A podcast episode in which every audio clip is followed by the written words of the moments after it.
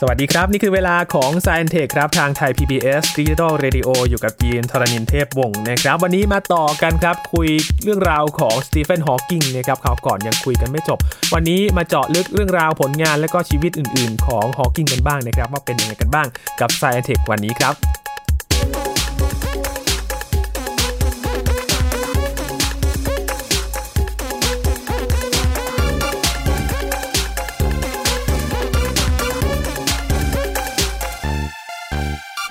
เพิ่งได้ฟังช่วงเวลาชีวิตของฮอว์กิงเพียงแค่จบด็อกเตอร์เท่านั้นนะครับคุณผู้ฟังแล้วก็ช่วงเวลาแรก ๆ ที่ทำให้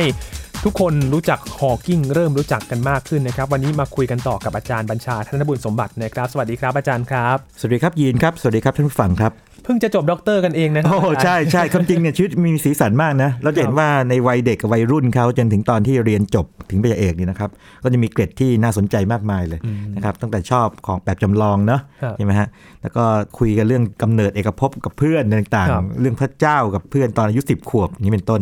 นะครับหรือพอโตขึ้นมาเนี่ยนะครับก็เรียกว่าไปท้าทายนักจักรวาลวิทยาระดับโลกนะฮะตอนที่เรียนอยู่นะฮะเปิดบอลเลยอ่านะใช่ใช่ใช่ลองคิดดูนักศึกษาคนหนึ่งไปท้าทายระดับโลกความจริงอันนี้น่าสนใจนะถ้าเกิดว่าเราจำเรื่องเทสลาได้เนี่ยตอนนั้นเทสลานี่ก็เคยท้าทายอาจารย์หนึ่งที่บอกว่าไออุปกรณ์ไฟฟ้าหนึ่งเนี่ยมันไม่ดีหรอกเนี่ยมันได้ปรับปรุงเนี่ยเดี๋ยวอาจารย์ท่านนั้นท่านจำได้นะแบบใช้เลคเชอร์ชั่วโมงถัดไปเนี่ยเลคเชอร์บอกว่าความคิดเทสลาไม่ได้เรื่อง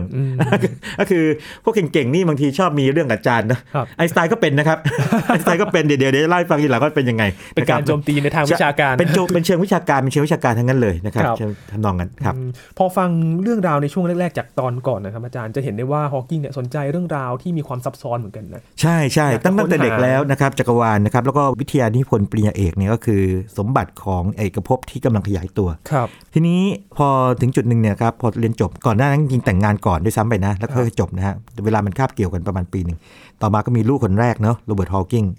ตอนนั้นเนี่ยอาการของโรคเนี่ยนะครับคือมีคนชอบถามว่าฮอว์กิงแบบภาพที่เขาออกมาเนี่ยทุกครั้งเนี่ยต้องนั่งรถเข็นเนาะครับมีลูกได้ไง ต้องเรียนให้ทราบว่าอย่างนี้ โรคนี้ค่อยเป็นค่อยไป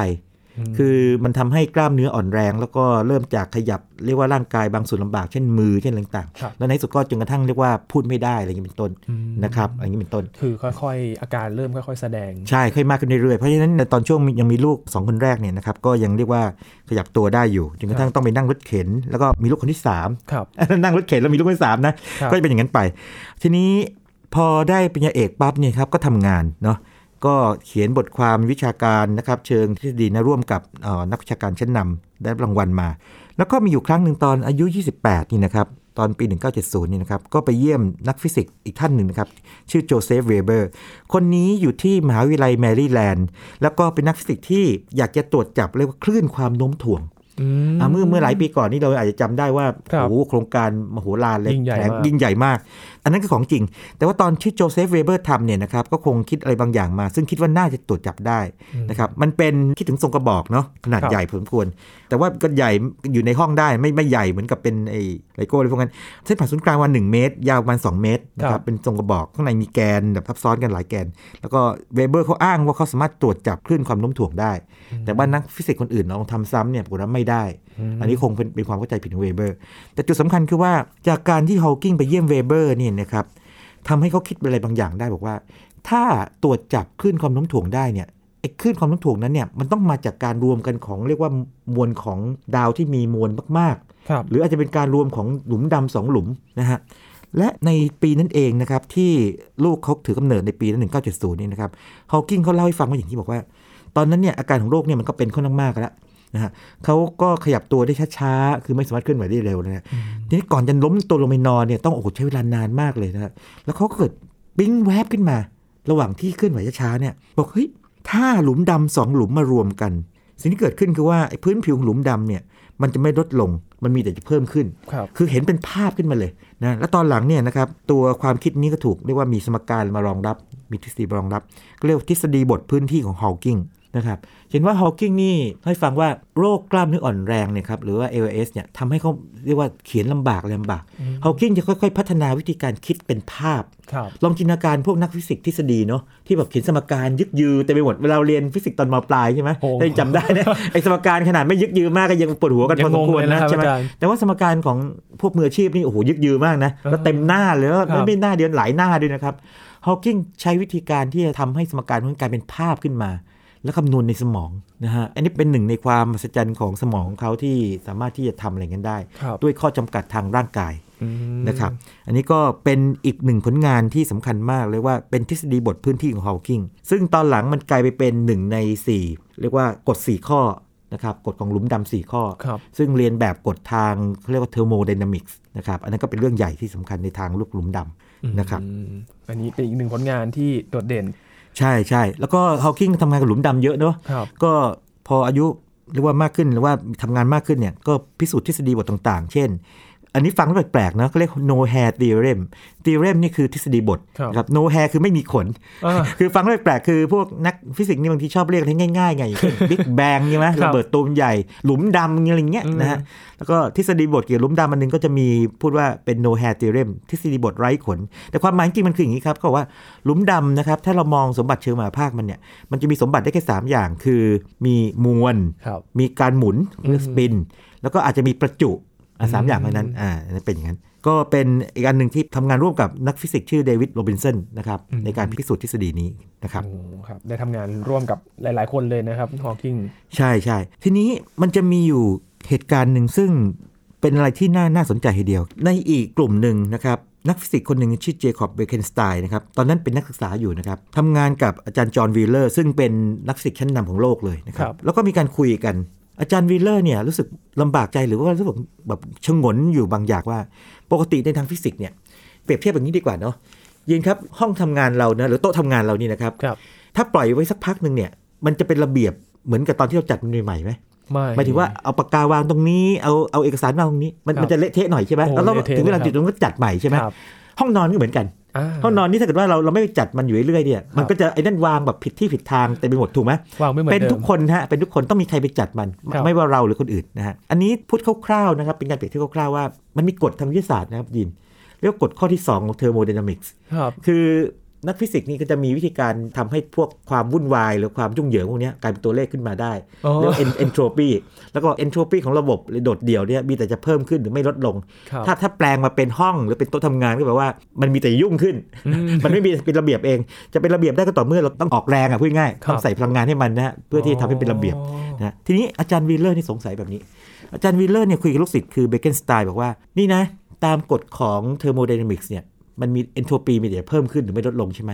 แต่จะเกิดอะไรขึ้นเนี่ยถ้าผมถือกาแฟร้อนๆสักถ้วยหนึ่งนะครับซึ่งมีเอนโทรปีอยู่นะฮะมันมีความร้อนอยู่คือโมเลกุลหนึ่งน้ำสั่นอยู่ของไอ้กาแฟสั่นอยู่ แล้วปรากฏว่ามีหลุมดำเคลื่อนที่ผ่านมา แล้วก็บอกอาจารย์วีลเลอร์เป็นนักคิดไงบอกผมก็โยนไอ้ถ้วยกาแฟเนี้ยนะครับกับกาแฟเนี่ยเข้าไปในหลุมดำร้อนๆหายไปเลยหายไปเลยอออะแบบมันหายไปเลยเอนโทรปีมันหายไปเหรอ คือหลุมดำมันดูดไปเหรออ๋อใช่ไหมเบเกนสไตน์บอกขอผมไปนั่งคิดสักหน่อยว่าเกิดอะไรขึ้น ทีนี้เบเกนสไตน์เชื่ออย่างนี้ไง กลับมาหาอาจารย์วีลเลอร์บอกว่าเขาเชื่อว่าเอนโทรปีเนี่ยมันไม่ได้หายไปในหลุมดำหรอก แต่ตัวเอนโทรปีต้องถูกเก็บในหลุมดำนั่นแหละ แล้วก็พื้นผิวของหลุมดำนะคือเอนโทรปีครับเป็นการคิดเพื่อรักษาอุณหพลศาสตร์หรือ thermodynamics เอาไว้ไงไม่ให้เสียหายยังถูกต้องอยู่ในขณะเดียวกันเนี่ยฟังแล้วมันจะขัดใจเพราะว่า คนก็จะบอกว่าหลุมดำก็ดูดของเข้าไปใช่ไหมอ่าดูดไม่มีออกไปสิ่งบางอย่างเออนะมันจะมีไอเอนโทรปีนี่ได้ยังไง เรื่องนี้พอรู้ถึงหูฮอว์กิงปั๊บเนี่ยโอ้โหฮอว์กิงแบบไม่ไม่ชอบเลยคือบอกว่ามันเริ่มมั่วแล้วครับไอ้นี่ใส่มั่วพูดง่ายๆไอ้นี่ใส่มั่ว แต่ตอนหลังเนี่ยฮอว์กิงฉุกคิดไงด้วยครับความเป็นนักคิดชั้นยอดเนี่ยว่าโอเค ไม่ชอบก็จริง แต่ถ้าเบเกนสไตน์พูดถูกล่ะ จะเป็นยังจะไงเป็นไปได้ไหมอ๋อ โอ้นี่นี่ไง นี่คือจุดแตกต่างระหว่างนักฟิสิกส์ธรรมดา หรือคนธรรมดาทั่วไปนะซึ่งครับพอไม่ชอบปั๊บก็ฉันไม่เอาเลยฉันฉันไม่ยุ่งกับไม่เอาเลยนี่ละไม่เชื่อไม่ได้เรื่องไร้สาระใช่ไหมครับแต่นักฟิสิกส์ชั้นยอดหรือนักวิทยาศาสตร์ชั้นยอดจะเป็นแบบนี้คือว่า แม้ไม่ชอบ แต่ยังเผื่อใจคิดไว้บ้างว่าถ้ามันจริงล่ะอืมอ่ามันจะเป็นไปได้ไหม ต้องพิสูจน์ก็คำนวณเลย ปรากฏว่าใช้กลศาสตร์ควอนตัมเข้ามาจับครับ ร่วมกับทฤษฎีสัมพัทธภาพไอน์สไตน์เรื่องหลุมดำค้นพบ สิ่งสำคัญมากปรากฏการณ์สำคัญมากอันหนึ่งคือบอกว่า หลุมดำที่เคยเชื่อกันว่ามันดูดอย่างเดียวเนี่ยอาจจะไม่จริง มันมีบางสภาวะการที่มันแผ่รังสีออกมาได้ หลุมดำส่วนแผ่รังสีได้ด้วยครับนะฮะเรียกว่า Hawking radiation ทีนี้เรื่องนี้เป็นเรื่องที่ณขนาดนั้นเนี่ยพูดไปนี่ก็คงหาคนเชื่อได้ยาก เพราะหลุมดำนี่ ด้วยนิยามของมันเนอะดูดทุกอย่างถึงเรียกหลุมดำไงครับนะฮะแล้วเกิดอะไรขึ้นในปี 1974 นะครับฮอว์กิงก็ไปให้สัมมนานะครับตอนนั้นนั่งรถเข็นนี่นะ ใครดูภาพยนตร์เรื่อง The Theory of Everything จะจำฉากนี้ได้ คือก็พูดอยู่หน้าชั้นเนาะแล้วก็มีบรรดานักฟิสิกส์จากทั่วโลกมานั่งฟังในห้องห้องหนึ่งฟังไปเรื่อยฮอว์กิงก็บอกว่าหลุมดำมันแผ่รังสีได้นะ ถึงจุดหนึ่งระเบิดออกมาได้ด้วยนะอ๋อปรากฏว่าอะไรทุกคนก็งงไงเฮ้ยอะไรกันวะเนี่ยแบบมันแปลก แต่ว่าจุดสำคัญคืออย่างนี้ อาจารย์จอห์นจีเทเลอร์ซึ่งเป็นเรียกว่าประธานในห้องนั้นเนี่ยนะครับครับอในการสัมมนามันก็จะมีประธานแบบคอยกล่าวเปิดกล่าวอะไรเงี้ยไม่พอใจอย่างหนักมบอกเนี่ยแบบ nonsense คือไร้ไร้สาระ แล้วก็ลุกเดินออกไปประท้วงออกไปจากห้องเลยโอ้เป็นฉากเหตุการณ์ที่สำคัญมาก เพราะว่าการที่นักฟิสิกส์นี่จะ walk out หรือว่าเดินออกไปจากห้องเนี่ย แสดงว่าเขาต้องไม่เชื่อมันอย่างรุนแรง ถึงขนาดที่ว่าไม่ให้เกียรติคนพูด ครับฮอว์กิงงงเลยนะอ๋อแต่ตอนหลังนี่นักฟิสิกส์ส่วนใหญ่หรือว่าจำนวนมาก mainstream หรือกระแสหลักเนี่ยชื่อว่า Hawking radiation แม้ว่าจะไม่เจอในการทดลองนะตอนนี้นะครับ ถึงตอนนี้ยังไม่เจอนี่นะครับครับแต่เป็นไปได้ในทางทฤษฎีอืมนะครับเพราะอะไรเพราะว่า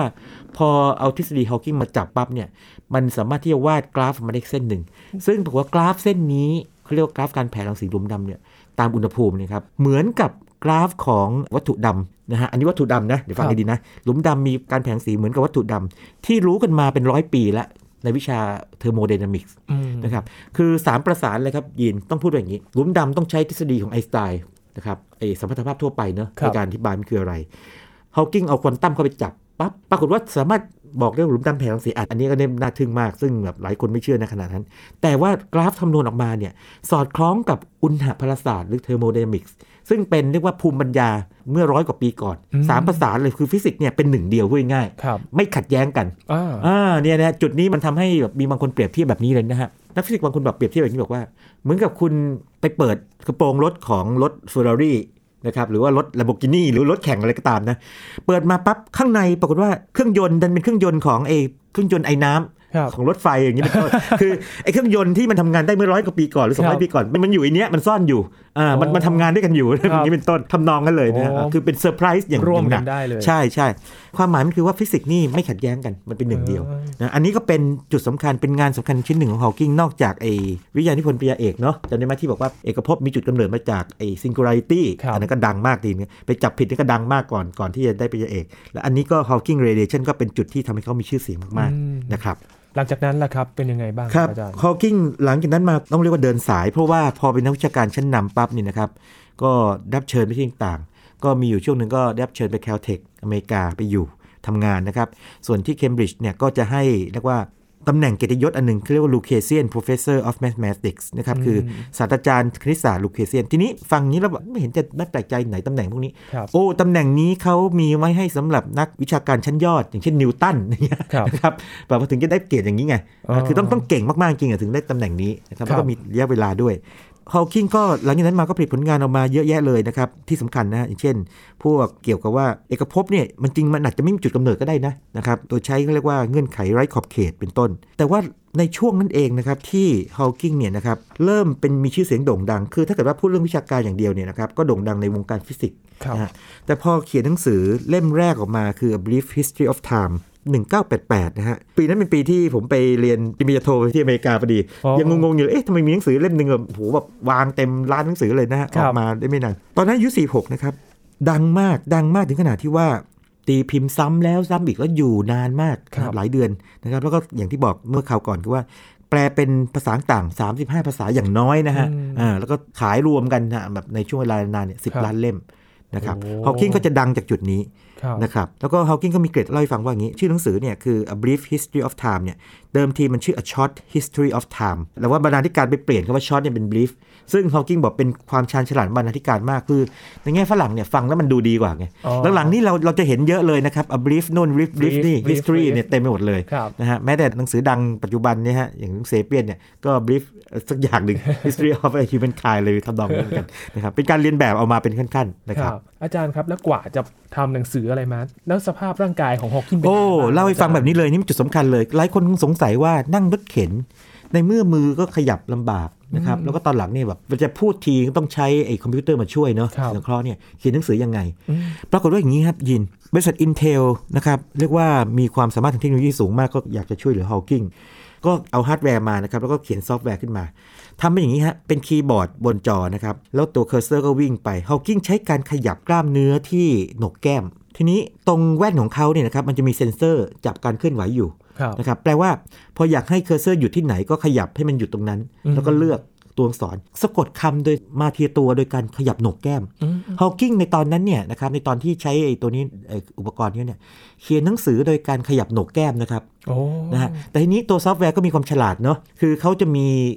คลังของคำที่มันอยู่ในบทความ กับหนังสือของฮอว์กิงครับที่เคยเคยเขียนมาก่อนหน้านั้นเนี่ยครับอยู่ แปลว่าสามารถสะกดคำไปได้ประมาณสักจำนวนตัวอักษรจำนวนหนึ่งสามสี่ตัวเนี่ยมันจะมีเรียกว่ารายการของคำออกมา ให้เลือกว่าน่าจะเป็นคำไหนก็จะเร็วขึ้น เป็นชุดคำเป็นชุดคำได้เร็วขึ้น แต่ถึงนั้นก็ตามเนี่ยก็ต้องคิดว่ามันก็ไม่สามารถที่ทำได้ง่ายเหมือนกับเราพิมพ์ดีดด้วยมือหรอกมันใช้เวลานะครับมากแล้วก็ฮอว์กิงนี่เขียนหนังสือไปเรียกว่าหลายเล่มมากเลยครับบทความวิชาการวิทยาศาสตร์ก็ด้วย แล้วตอนหลังนี่เขียนหนังสือกับเอ่อลูกสาว นะครับลูซี่ฮอว์กิงเนี่ยนะครับห้าเล่มหนังสือเด็ก คือนอกจากวิชาการจ๋าแล้วนี่นะครับแบบว่าลึกๆก็เนี่ยนะครับ เขียนหนังสือสำหรับคนทั่วไปอย่าง Brief History of Time นะครับหรืออย่าง Black Hole and Baby Universe นะครับหรืออย่าง Universe in a Nutshell ซึ่งมีการแปลมาเกือบหมดแล้วนี่นะฮะครับแต่ว่า On the Shoulder of Giant นี่ก็มีการแปลแล้วนี่นะครับยังเขียนหนังสือเด็ก กับลูกสาวด้วยอืมนะฮะก็เป็นความมหัศจรรย์ของคนคนหนึ่งที่ร่างกายแม้ว่าจะไม่สมบูรณ์ แต่ว่าสามารถที่จะทำอะไรที่ลึกซึ้งได้นะครับอืมด้วยความสามารถแล้วก็ด้วยความสามารถของสมองและความมุ่งมั่นนะครับทำงานตลอดชีวิตนะฮะฮอว์กิงครับนะครับ สุดยอดเลยนะครับอาจารย์ลองมองในแง่ของชีวิตรักผลนิดนึงดีไหมครับครับที่เคยเกรินว่าอย่างนี้ ฮอว์กิงนี่แต่งงานสองครั้งนะครับภรรยาคนแรกนี่เจนวายนี่ก็เรียกว่าคู่ชีวิตเนาะครับอยู่กันมาเรียกว่าคู่ชีวิตในช่วงหนึ่งแล้วกัน 30 ปีโอ้นะฮะจนจนกระทั่งเรียกว่าไม่ไหวแล้วเพราะว่ามันยังไง ดูแลคนเหมือนกับคนที่ป่วยมากนี้นะครับ แล้วก็มีเหตุพลิกผันใครไปดูหนังเรื่อง Theory of Everything เนี่ยจะเห็นนะครับ คือก็ไปพบนักดนตรีนะคนหนึ่งเข้ามาในชีวิตทีนี้ฮอว์กิงก็ยอมให้เขามาอยู่ในบ้านนะชื่อโจนาธานเฮลเยอร์โจนส์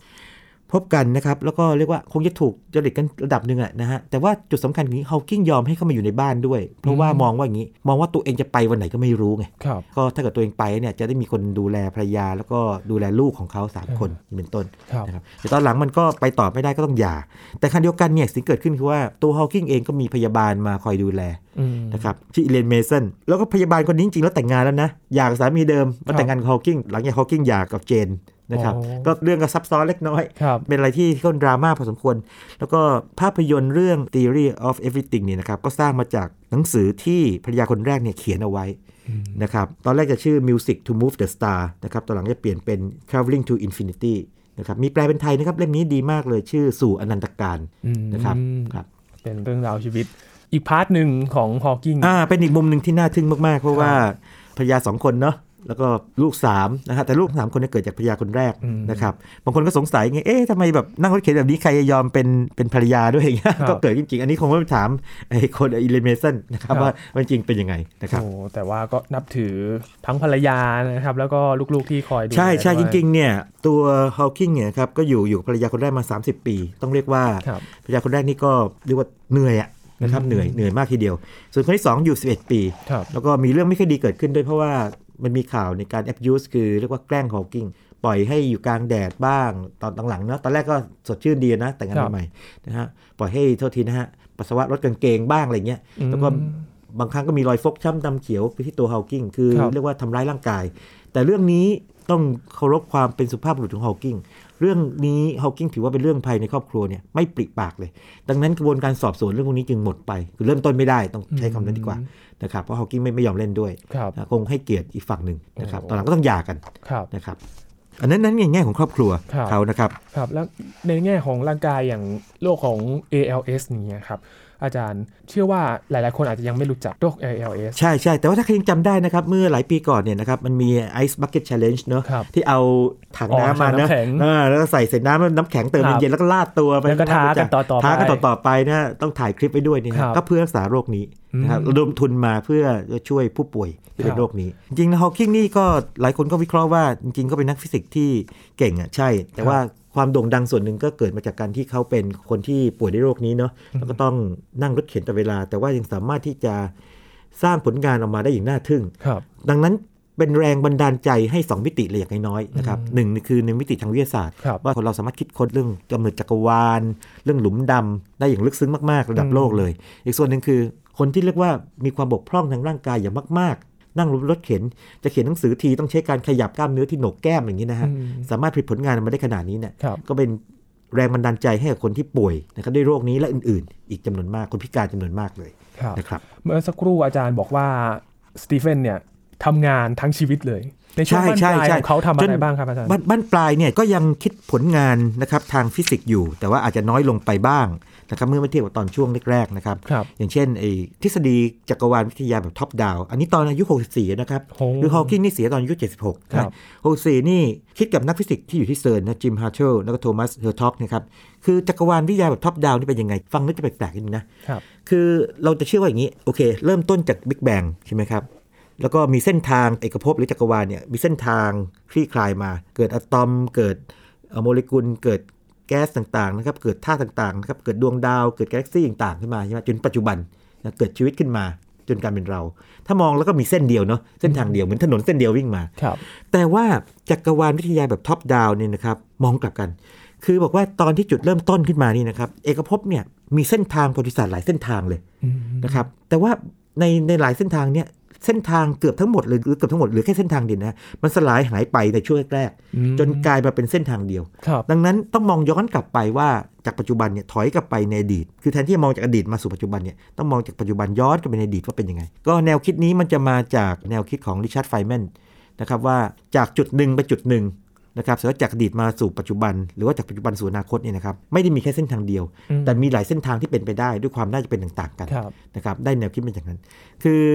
พวกความคิดทางวิทยาศาสตร์นะครับโดยเฉพาะฟิสิกส์เนี่ยนะครับจะมีการต่อยอดกันไปเรื่อยๆนะครับแล้วก็ฮอว์กิงก็เชื่อว่าในเมื่อของไฟแมนเนี่ยนะครับไอ้เขาเรียก path integral หรือว่าไอ้